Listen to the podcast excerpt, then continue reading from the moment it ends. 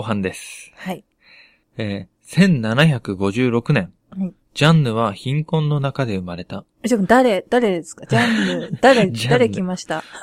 急に、アレッサンドロ・ディ・カリオストロじゃなかったですね。なんかジャンヌ来てるけど大丈夫？え、降りてきちゃったのがランダムだったとかいうやつですか？なんか急に、ジャンヌが1756年になんかこう、生まれたんですね。出して。よ、みたいな。出してよって、出してよ。生まれちゃったんですよ、貧困の中で。中でジャンヌが。はいうんで、彼女、少女時代は、ひたすらスラム街でうん育った。で、そのスラム街で育つ中で彼女は自分のこう、知識とかう、ん。いろんな技を磨いてったんですけど、スリとかでしょ、主に。そういう技って。まあそう、知、知識とか人を騙す方法とかね。で、彼女の父親はかつて男爵の称号があったが、その後落ちぶれて飲んだくれの落語者となり果てた。うん。彼女は悲しい境遇から抜け出すために、あらゆる要要素を利用しなければならなかった。うん。運のいいことに、彼女は容姿が良かったんです。あ、美人だったんだ。そうなんです。肌の色は透けるように白く、抜群のスタイル。笑うと、魅惑的な表情となる。うん。どよくわかんないですけど、笑うと魅惑的。どういうことなんですか？アエーデルみたいな顔になるのかな？え、じゃあ、笑う顔がより可愛いってことじゃん。ああ、そ、あ、そ、そっちか。まあ、だ、男をね、惑わす、そういう性的な雰囲気を持ってたっていう。うん。で、そして、あの、子供の頃からの過酷な状況を生き抜いてきたために非常に知的で深い洞察力と観察力を持ってたと。うん。うん。で、ジャンヌはこうした自分の身の上に備わった要素を最大限利用して、うん後にキルケーとあだ名をつけられるような女詐欺師となっていった。へーキルケーってね、女悪魔、なんかたぶらかすうん悪魔。悪魔だよね。うん。うん。かっけえ、キルケーって呼ばれるってね。そううん。で、そして時はね、もう一気に行きますよ。30年ぐらい経ちます、それから。うん。1785年、はい彼女が29歳の時です。うん。彼女は、ベルサイユ近くの、に宿を取ってました。うん。何食わぬ顔してベルサイユ宮殿の周囲をうろつくことで、噂話や人々のこう陰口とかうんを収集するために。でそして表向きは、ジャンヌ・ドラ・モット、ラモット伯爵夫人っていうのを名乗って、うん。偽りですけどね。うん。マリー・アントワネットとか宮廷内の有力者と親しい間柄であるっていう風に嘘を言ってうん。回ってたんです。これ、ベルサイユの場合に出てくる人でしょ？出てくるんですか？ジャンヌ。うん。妹がオスカルの家に住んでるって。どういう関係なんですかオスカルと。いや、なんか、ジャンヌ姉さん、悪事はやめてよっていうすごいまっすぐな女の子で、はいはいはい。そう、オスカルの家に住んでて、はい。なんていうの、女中みたいなことをややらせてもらってんだけど、はいジャンヌは相変わらず悪事をガンガンやってるっていう街でキル系だからね。キル系だからキル系 ええあじゃあ、そ、その人なんですね。多分。で、ジャンヌ・ドラモット、伯爵夫人なんつって。まあ、あの、ね、父親がもともと男爵だったっていうね、お姉さんにはプライドがあったんかもしれないですよ。うんうんずーっと子供の時貧乏だったけど。で、今回のね、詐欺は、うんこういうことなんですよ。ベルサイユの周りをうろついてたってのは、うん。宮廷内の有力者と親しいっていう噂をこう、言ってたわけじゃないですか。嘘の噂を。うん。で、プラプラしてその辺。そしたらね、あの、宮廷内に取り入ってくれって頼んでくる人間を詐欺にかけるってこと。うん。なんか金持ちでも宮廷とのこのコネクションがない人がいるわけじゃないですか。うん。そういう、そういう人たちを、じゃあ、繋いであげるみたいなんで、こう、まあ、何のパイプもないんだけどね。そう、全然ないですよ。うん。だけどね、彼女はね、ついてたんですね。ほどなくして大当たりを引き当てたと。うん。ゴーゴーランプがペカった、みたいな感じですけど。うんえっと、第資産家のロアン枢機卿ってのがいて、うん。これも出てきたんじゃないですか、ベルサイユのバラ出てき。た。すげえ正し込んでた。本当ですか、うん。あのね、じゃあ、ベルサイユのバラ知ってる人はね、もうこっからわかるかもしれない。うんあの、、ルイ16世の王妃マリー・アントワネットに取り入ってほしいって近づいてきたんですよ。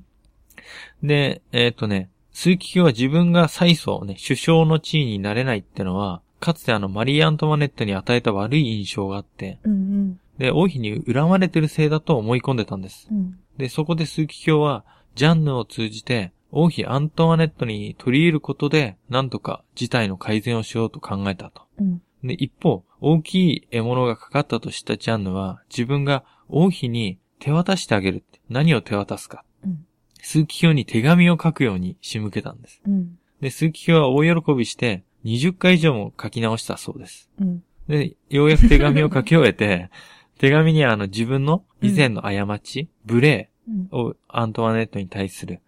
それを謝罪する文面が事細かに書かれてた。うんで、そのうちあの、王妃より返事が来たんですね。うん。で、手紙はその後何回かやり取りされて、うん。で、け最初は形式ばった感じの内容から、うん。まあね、基本的に昔 LINE とかないですから、うん。ジャンヌがもう LINE のアプリみたいな状態ですよね。まあ、うん。ね、LINE のアプリ出しで文章でしょ。文章、そう。うんで、次第に、あの、その、王妃から返ってくる LINE が、数奇教にこう親しみを持って、さらにはね、彼に恋を抱き始める内容に変わってったんですよ。うん。最初はもう丸もついてなかった今、ね。うん。キラキラマークとか、スタンプとか送られてくるようになったんですよ。どんどんどんどん。うん。ハートマークがついてるから、これ絶対好きだろ、みたいうん。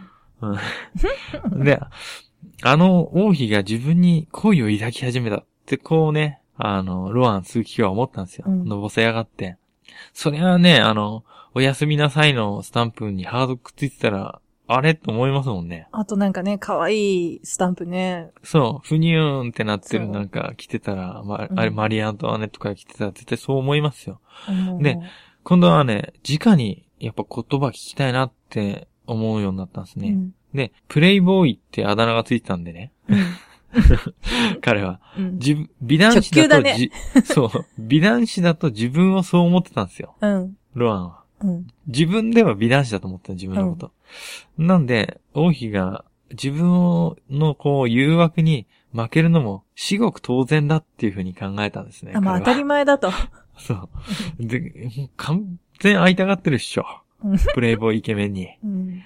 で、アントワネットはその頃あの、ルイ16世がちょっとね、あの人は性欲がなかったんでね、うんルイさんは。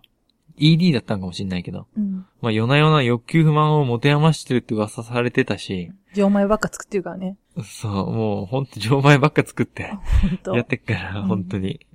まあね、オタクっちゃオタクだったからさ、ルイ16世。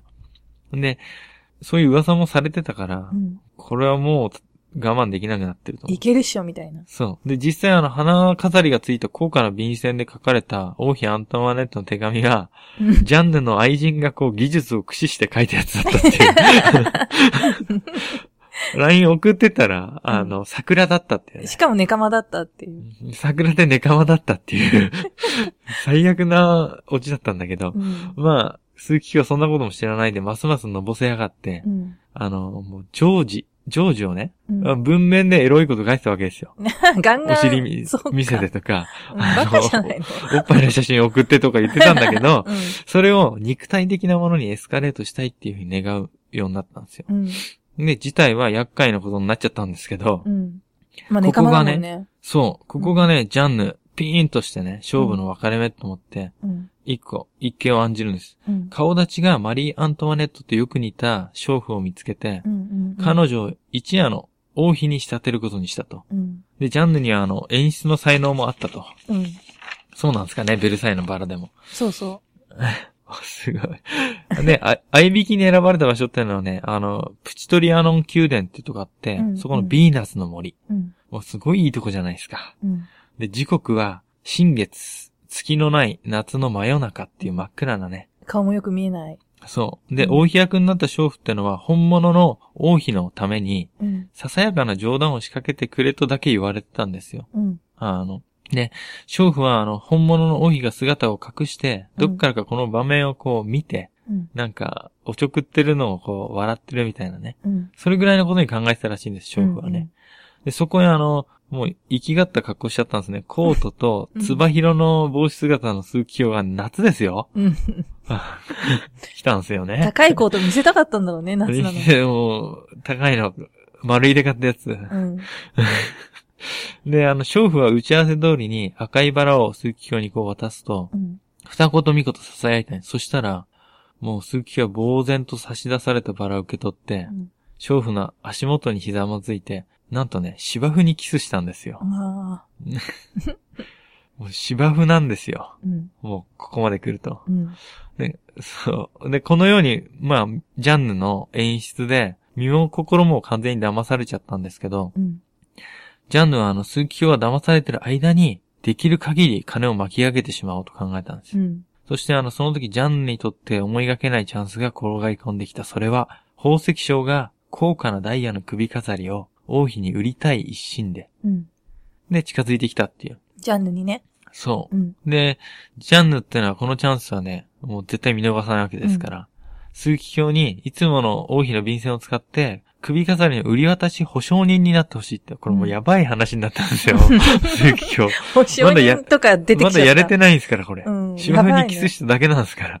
でもちょっと保証人になってって言われちゃって。うん。で、一時的なロうん。ーン。で、利子なんか大丈夫つかない。で、王妃の私は今のところ現金が足りなくて、うん。でも贅沢のために、ルイ、夫のね、王様のルイ16世を煩わせたくない。うん。で、ゴーンは決して忘れませんっていう文章が来たから、うん。まあ、おおっさんが書いてんだけどね。おっさんが技術を駆使して書いてるんだよね。技術を駆使して書いてるんですけど、うんあの、大資産家を自負する鈴木表でも、まあ、びっくりするような値段だったんです。だいたいどれぐらいかって覚えてます、何百万ルーブルって言ってた？そう、そうそう、さすが、160万ブルーブル、あリーブルか。で、うんあの、えっとね、200億円ぐらいですね、だいたい。うんうん。やばいよね。まだ、何もしてないのに200億円ぐらいの保証人になるっていう。うん。でサインをするときになって、ようやくこうなんか、あれ？と思ったんですけど。あ気づくんだ、そこは。うん。でも、ちょっと待って、自分がうん。神聖な死と仰いでる人物がいたんですよ。うん。それがカリオストロ伯爵。おー、帰ってきた話題が。そう。す、うん。すロアン鈴木表は、カリオストロの熱狂的なファンだったんですよ。うんもう信じ込んでる。もう何を言っても言うこと聞くみたいな状態だったんですけど、うんこっちからも金取られてんじゃねえかなと思うんですけど。う んそうだよね。うん絶対そうに決まってるよね。うん。で、サインをするにはそのカリオストロ様に意見を聞いたり、占ったりしてもらわないとちょっとできないって。うん。僕の判断じゃできないって言って。で、鈴木卿から相談を受けた伯爵は、うんまあ話を聞くと、まあいいんじゃないかな。いいんじゃないかなって言ったんだ。うん。うん。で、占いもちょっとやってみたら、うん。なんかあの、紙をこう、ペラペラペラペラ、トランプみたいななんか使ってやってさ、そしたら、ひっくり返したんで、GO って書いてあったみたいですよ。GO。こう。フランスなのに。GO って書いてあった。ううん GO でしょ。で、カリオストの保証を受けた鈴木はもうためらわずサインしたって、速攻。うんでもね、多分ね、これは、あの、なんかね、すこぶる機嫌が良かったから、カリオストロが。うん。えその話聞いて、その、そんな話はもう保証人になってあげなさいよ。好きなんでしょ？みたいな風に言ったっていう風にされてるけど、うん。普通に金持ちとかこういうなんか、取り入ってうん権力を得ようとするさ、やつが、基本的には嫌いなんですよ、多そもそ分カリオストロも嫌いだもんね。だから、GO を出したんだと思いますよ。うんもうトランプ全部 GO って書いてあったんですよ。GO! ね。バーカって思ってるよね、多分ね。バカって思ってたと思います。で、あの、えっ、とね、事件がね、発覚するわけじゃないですか。うん。ね、史実的に言うと。あの、うん支払いの期日を過ぎても入金がなかったっていうのが、宝石屋？うん。宝石屋は売りさばいてって言っただけなんで、詐欺とかやってるとは知らなかったんでね。で、それにちょっとテンパっちゃった宝石商が、な、200億円入ってないっすよ、みたいな口座に。見たら、5円しか入ってなかったみたいな。えっと、ちょっとやばいんですから、みたいな。200億ないとパン買えないんですから、みたいうな。ん。うん。それ直接王妃に請求しちゃったんですようね。ん。これが一番危険だったんですよね。おい、はーだよね。え？え？みたいなう。ん。もうそしてもう発覚して、鈴木は逮捕されて、うん。3日後にはジャンヌも逮捕されたう。ん。で、これが有名なマリー・アントワネットの名を借りた首飾り事件のうん。全、全容ですね。芝生にキスしかす、までしか行けなかった親父も逮捕されたっていう話ですね。ね。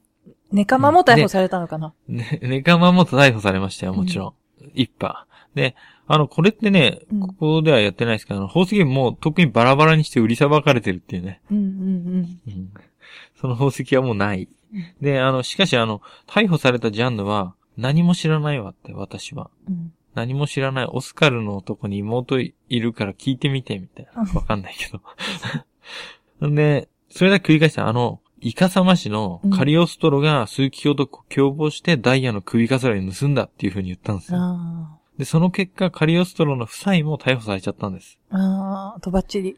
すっげえドバッチリなんですよ。うんまあ、ちょっとね、いいんじゃないのって言っちゃったから、うん。あれですけど、逮捕までね、されるなんて。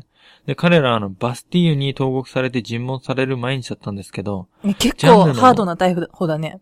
そうです。バスティアも政治犯だとかやべえとこですからね。うん。基本的には思想的にやばい人とかいると。で、うんジャンヌの共謀者のね、愛人も逮捕されたんですけど、あの、ジャンヌに不利な証言をこう言ってったんですよ、どんどん。うん。多分ね、司法取引みたいな感じじゃないですか。うん。うん。で、判決は数キほどカリオストロの無罪方面になったんです。うん結局。あ、よかったね。で、じゃそうなんです。ジャンヌは有罪になって、うん。首に縄をかけられ裸にされて鞭打たれたっていう。うんこれがね、革命前、ギロチンになんない人はそうですよね。うん。縄をかけて裸にされるとかね。うん鞭打ち。で、泥棒を意味する V の烙印を押されたと。うん。V。V。V って。で、終身刑ですね。一生出れない。うん。で、しかしね、勝ったと、バスチュー。で、勝ったとはいえ、あの、数奇教とカリオストロにも実はね、厳しい命令というか、運命が課せられてたんです。うん。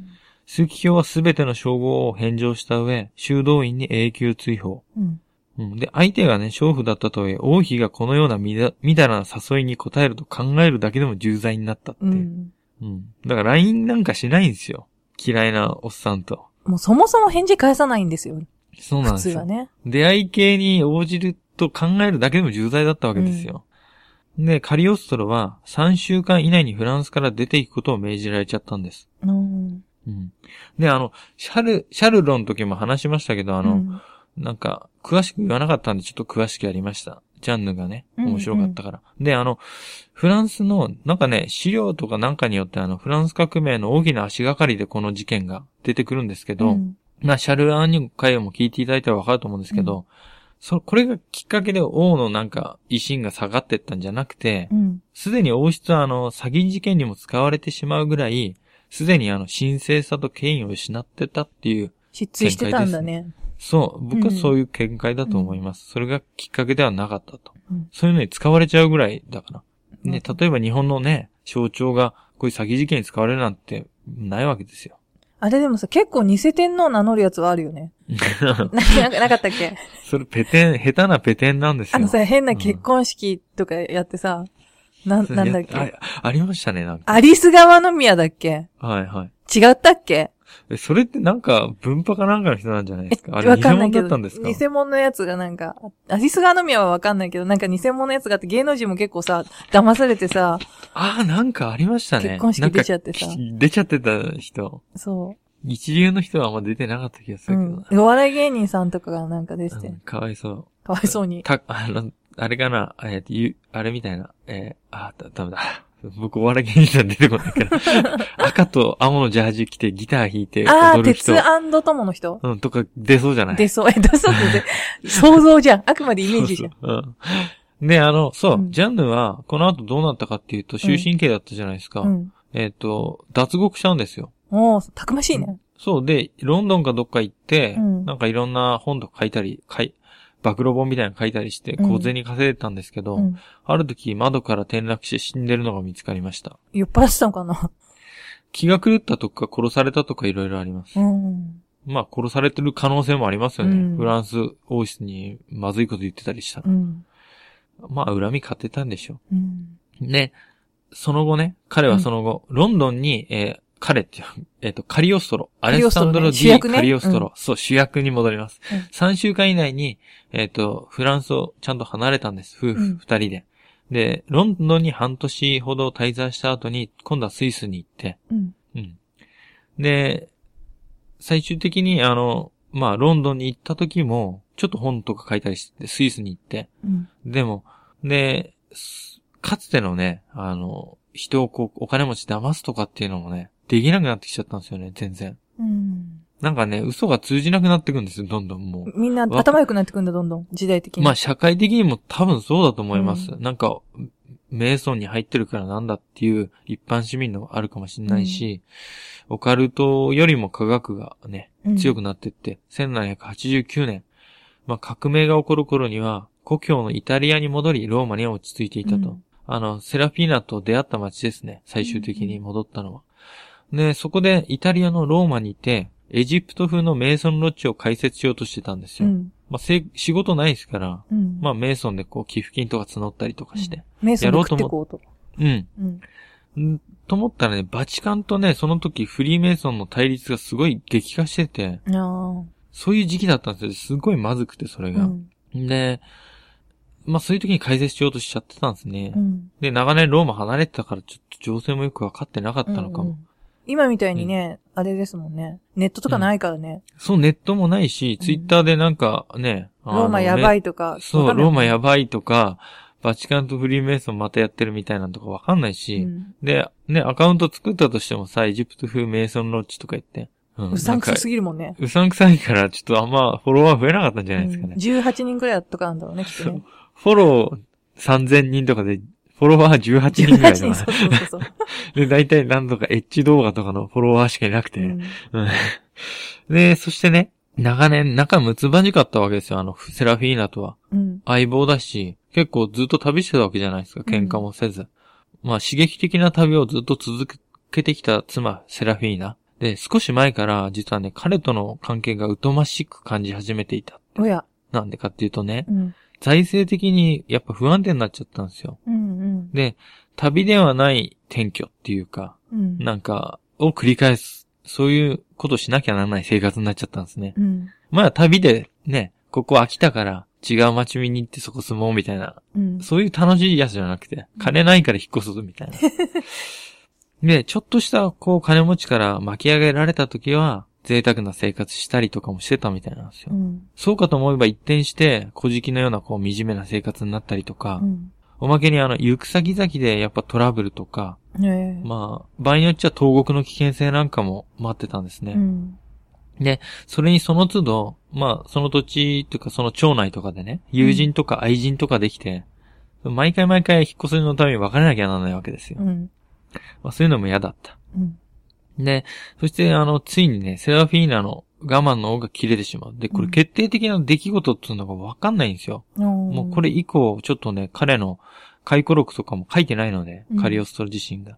ちょっともう、あれなんだろうね。情けなくなってきたから、書くのやめたんだろうね。かもしんないし、だから、あと、えっ、とね、えーメンタリストであるカリオストロうんがやっぱ人々のこう心をつかむ方法としては、科学と疑似科学を混ぜて、うん。自分をこうみ演出する？うん。っていう方法と言葉巧みやってたんですけど、ううんまくこう歯車が合わなくなってきちゃったんじゃないですか。うん要は錬金術の時代じゃなくなっちゃったんですよ。もう1700年も終わりですから、1789年。で、えっ、と、我慢の方が切れて、セラフィーナは教皇庁にカリオストロがフリーメンソンであることを、さらに文書偽造や数々の詐欺行為の常習犯であることを喋っちゃったんですね。うん洗いざらい。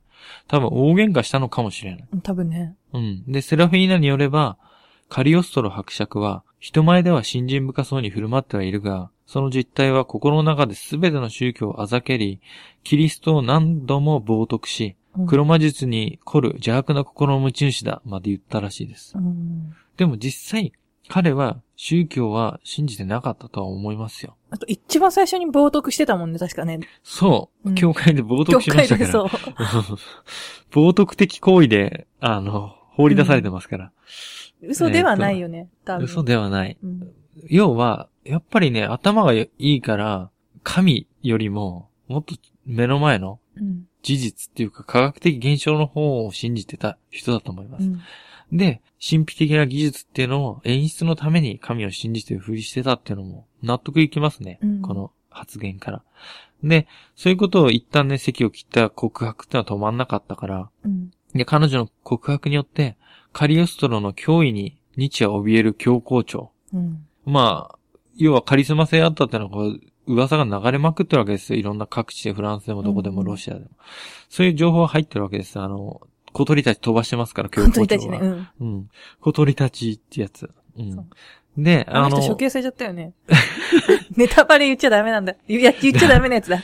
うん。ねで、あの、フリーメイソンからしても、うん。えっ、と、ね、えっ、と、エジプトの会派みたいなの作ろうとしたわけじゃないですか。うんプラス、えっ、と、教皇庁とバトルしてたフリーメイソンからしても、身代わり、スケープゴートとして彼を排除するためのいい機会となってしまったんですよ、タイミング的に。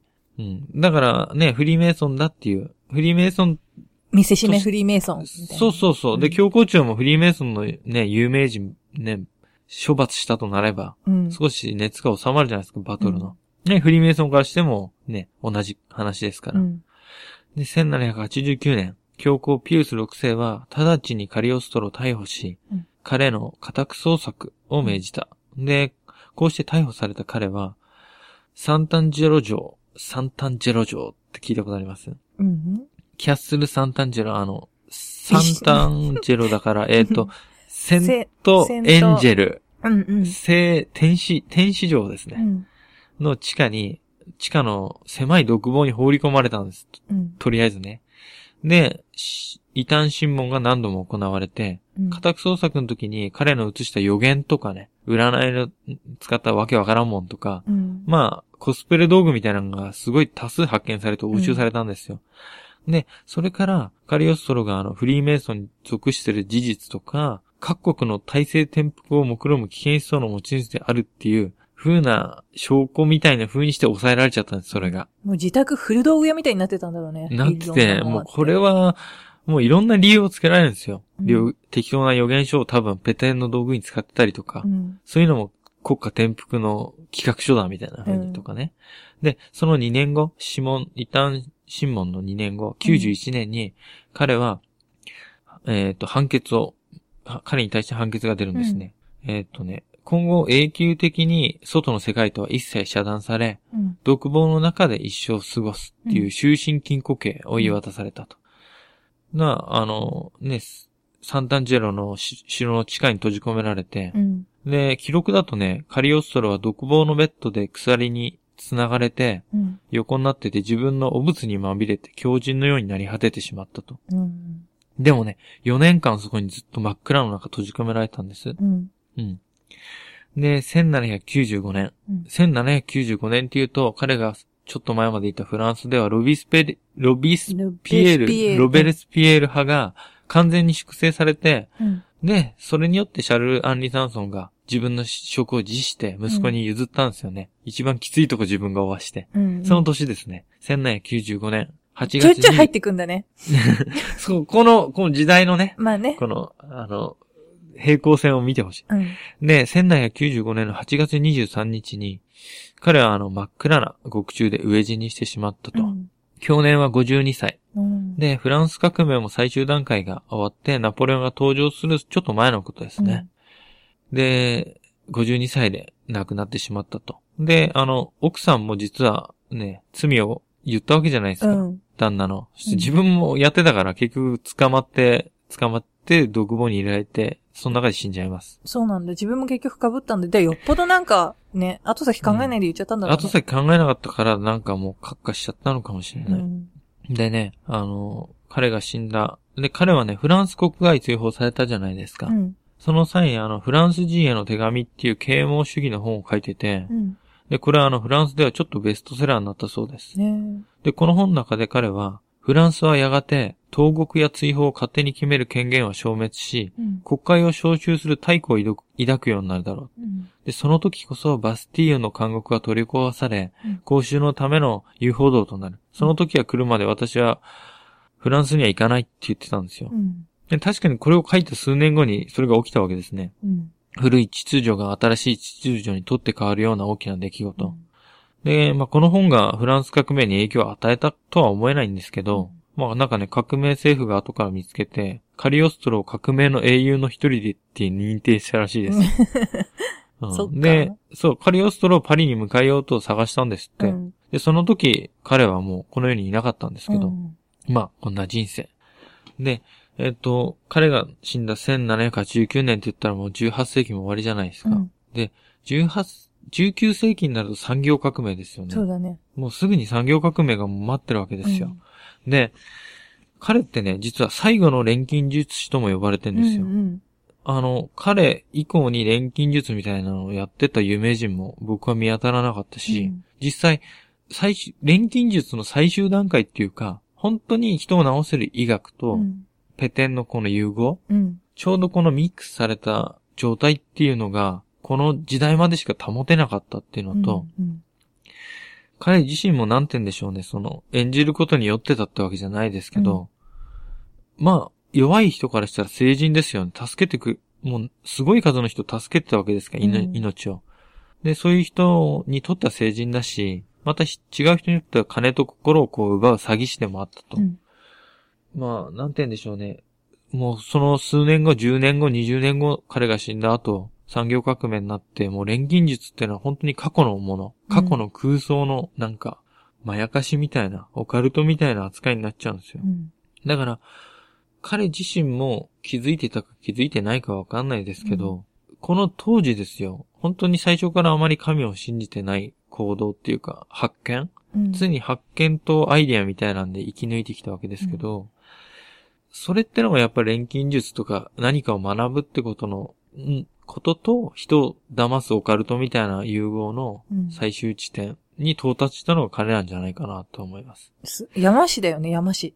そうです。あの、うん本当に山師って呼ばれてんですよ。なんか古い文献だと大体山師って書いてあります。うん。山師、カリオストロ伯爵、カリオストロ伯爵の大冒険って本がありますよ。なんかあんまありがたくないね、そのタイトルね。すすんげえ昔の本、30年か40年ぐらい前の本ですけどうん、今、アマゾンで買えますよ。うん。うん。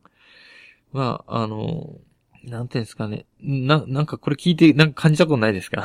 うん。面白かったよ。あ、そうですか。そういうことじゃなくて？はい。なんか、彼に対してなんか。イメージとか、お城の。うん、だから、やっぱりさ、本当にその、ね、最後の、なんかさ、幕末とかもそうだけど、うんガラッと変わる時の端境期にいる人って感じがすごいする。やっぱり、あそういう雰囲気を受けました。ううん。ん。だからそれ以上長生きしても多分、だからもう最後の方はさ、つか、その手札が使えなくなっているんだろうし。そうなんですよ。うん。で、ね、本当に、逆に言ったらこの時代でしかできなかったことを的確にやって、うんしかも才能とそれ以上のことをやってたっていうのは、うん。ね、あの、メンタリスト第1号って認定してもいいんじゃないかなと思いますよ、僕は。認定しましょはい。う。うん。ちょこっと時間でしたら、うん。あの、トピックス話していいですか？いいですよ、トピックス。あの、ゲーテっているじゃないですか、ゲーテ。はいはい。彼ってあの、なんかいろいろ書いてる人。うん。で、なんかね、歌劇、えーっと、ちょうど1789年か、カリオストロが逮捕された年ですね。うんあの、大コフタっていう歌劇を書いてるんですよ。喜劇。で、これがね、ロストロ伯爵ってのが出てきて、うん。多分カリオストロがモデル？モデルになってんですよ。うんで、えーっと、ゲーテってね、なんかカリオストロのこと知ってて、うん。なんか恨んでたみたいです。なん実はゲーでなんで？ゲーテもフリーメイソンかなんかだったんじゃないかな。ゲーテってドイツ人でしょだって。そっか。違った？いや、ゲーテに関してはちょっとわかんないですけど。若きウェルテルの悩みとか書いてそうそうそうです、そうです。で、なんかね、この大コフタっていう、あ、カリオストロがモデルになったキャラが出てくる喜劇は、うん。このあの、首飾り事件を、なんて言うんでしょう、題材にした喜劇なんですけど、う失敗作って言われてるらしい。そうなのうん。でもなんかね、近年は、本当近年ですよ。うんこれすごい面白いんじゃないかとも言われてるんですって。見方が変わると、現代人にはなんか、あれなんかね、わかるってかもしんないですね。はい。適当なこと言ってるけど。うん。見てないから。あとあの、これはうん。僕、なん、違う人を調べてた時に知ったやつなんですけど、魔敵ってあの、モーツァルトの歌劇があるんですよ、ん魔敵。あれで出てくる、うん。あの、ザラストロっていう指導者がいるんですよ。うん悪い指導者。なんか、ボスみたいなね、うん悪い。あれがカリオストロがモデルだそうです。うーん。うん。まあなんか、いろんなとこに、なんていうの、創作物に使われやすい人っていうか、カリオストロ自体は。なんかさ、漫画とかにもありそうだよね、日本の。うん。なんかルパンとかにも出あ、てくるじルゃないですか。パンとかにも出てくるし。うん。魅力的っていうか、なんか、ね、主人公の脇にいてほしいよね。活躍してほしいよね。はい。なんか敵キャラになってもいいし、うん。ね、ああ、いろんなのに使われんだなっていう。うん。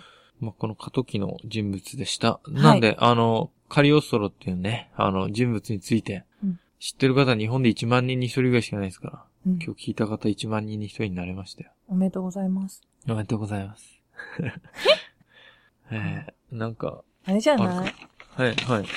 あのさ、アルセーヌ・ルパンとかもさ、はい、はい。なんかモデルになってそうじゃない？えっ、とね、ルパンとなんか対決したりとかっていう本があったはずです。うん。うん。ありました。なんか首飾りとか、うんうんうん。残された秘宝みたいなのにカリオストロ伯爵ってのが出てきたり。あとなんかうん怪人二重面相とかに似てそう。なんかね、なんとか伯爵ってつくだけでかっこいいっすよねか。っこいい。うん。え、ちょ小林伯爵なれば？っと、あの、リアルだとね、あんまり人とこう、あれですから。かわい、かわいそうな人なのかうんな。あ、そうか、そうだよね。本当に、ね、うん。うんもっと打ち解けていったらいいと思う。そうですよ。あの、ね、僕人前でもしかしたら喋ることがあるかもしれないですもんね。そう。喋ることがあるかもしれないじゃん。その話しますか、はい。はい。してくださいよ。そう、あの、今度、祈願ラジオのメンバーで、うん。イベントをやる可能性があると。まあ、やるんですけど、やるまだ日にちううんん。日にちとか、ね、日取りは全然決まってないです。うんまあ、来年やりますっていうことで。ね、ちょっと夏くらいにしようかとは言ってるんだよね。うん。うん。僕は夏の前の方がいいんだけどな。だもう、わかんない。あと、私にまた度重なる不幸がいつ襲いかかるかわかんないから。そうなんですよね。そ呪詛返ししてください、なんかう。。なんか、やられてんのかな？わかんないけど。うん。なほんか。気づかないうちになんかベッドの中になんか変なのが入ってるとかないですか？いや、何？エロ本とか？快楽天とか？快楽天とか。分厚いからわかるわ、すごい。快楽天っていうの出てくるのもね、ちょっとねおじさんになっちゃったなって思いますよ。うんうん。なんで、もしね、あったら、あの、皆さん、楽しみにしていてもらえたらと思います。そう。なんか、うんみんなでね、歩調を合わせながら面白いのを、こう、やっていきたていいですたらいいなと思って。で、なんかね、テーマ決めてイベントやるのもすごい楽しみですしね、これからの企画も。そうそ祭りの準備が楽しいみたいな。う。ね。本番は抜け殻になってないようにしなきゃ。あと本番絶対寝不足だよね。なんか小林くんもなんか考えてくださいよ、グッズとか。はい。なんか、僕の、やっぱり、サイン付きの、あれが欲しいか T シャツとか？そうじゃない？僕。の描いた絵が。って言ってさ、あの、うんね、ね、姉さん本職じゃないですか。うん。本職だよ。本職じゃないですか。二人言のように言ってんでしょ。う んなんで、サラリーマンに頼んでんですか？やわかんないなんかさ。なんかさ、その方がウケるかなと思って。ゆるキャラっぽくて可愛いじゃん。ああ、うんそうですね。うん。なんか、期さ待がね、なんか、なんていうんですかね、あの、今年最後になんか話させていただいて僕本当感謝してます。なんか、ね、うん。ね一年間、もっとネタ出したかったんですけど、すいませんでしたね。でも多分小林くんが一番走ってたんじゃない？今年は一番ネタ出したんじゃない？わかんないけど。うん。うん。数えたらそうでしたけど。そうでしょ？だって、一番少ない人誰だって話でしょ？はうんい。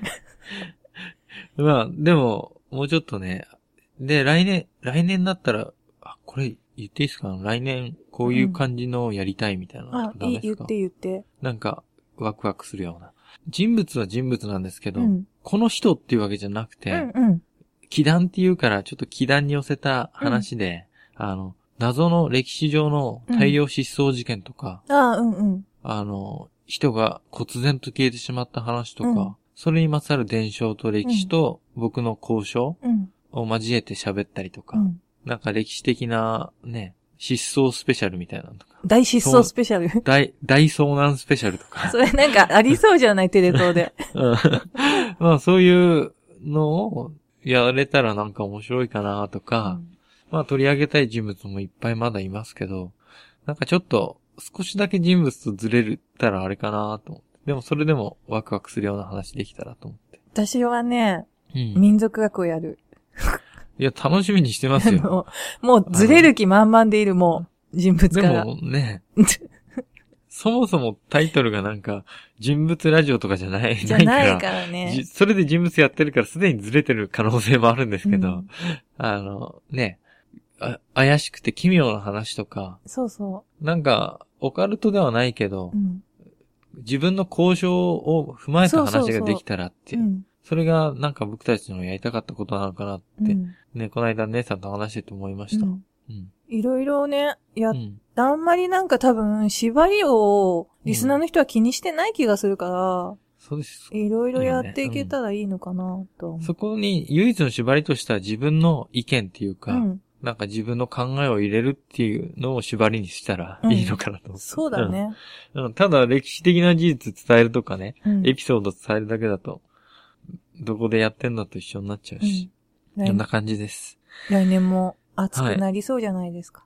そうですね。楽しみですね。楽しみねなんか、いろいろなんか話し合って企画して、うんあの、面白いネタっていうか、出せたらいいですよね。ね。うん。ラジオで今日私も、面白くないけど大丈夫？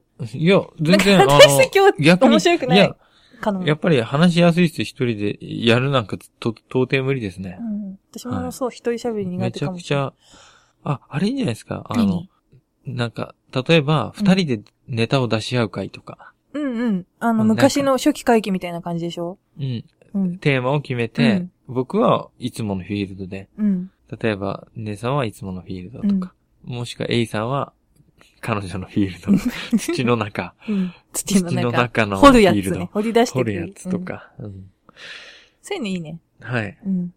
じゃあ、締めていいですかね？いいよ、いいよ。うん。じゃあ、あの、締めさせていただきます。あの、はい。今回、あの、アレッサンドロ・ディ・カリオストロ、やらせていただきました。はい。面白かったです。長い、はい、ありがとうございます。長いこと、あの、長い時間、あの、お付き合いいただいてありがとうございました。ありがとうございす。ました。また来年も、どうかよろしくお願いいたしますよ。ろしくお願いします。良いお年を。さようなら。よし。黄色いボタン。四角四角、四角。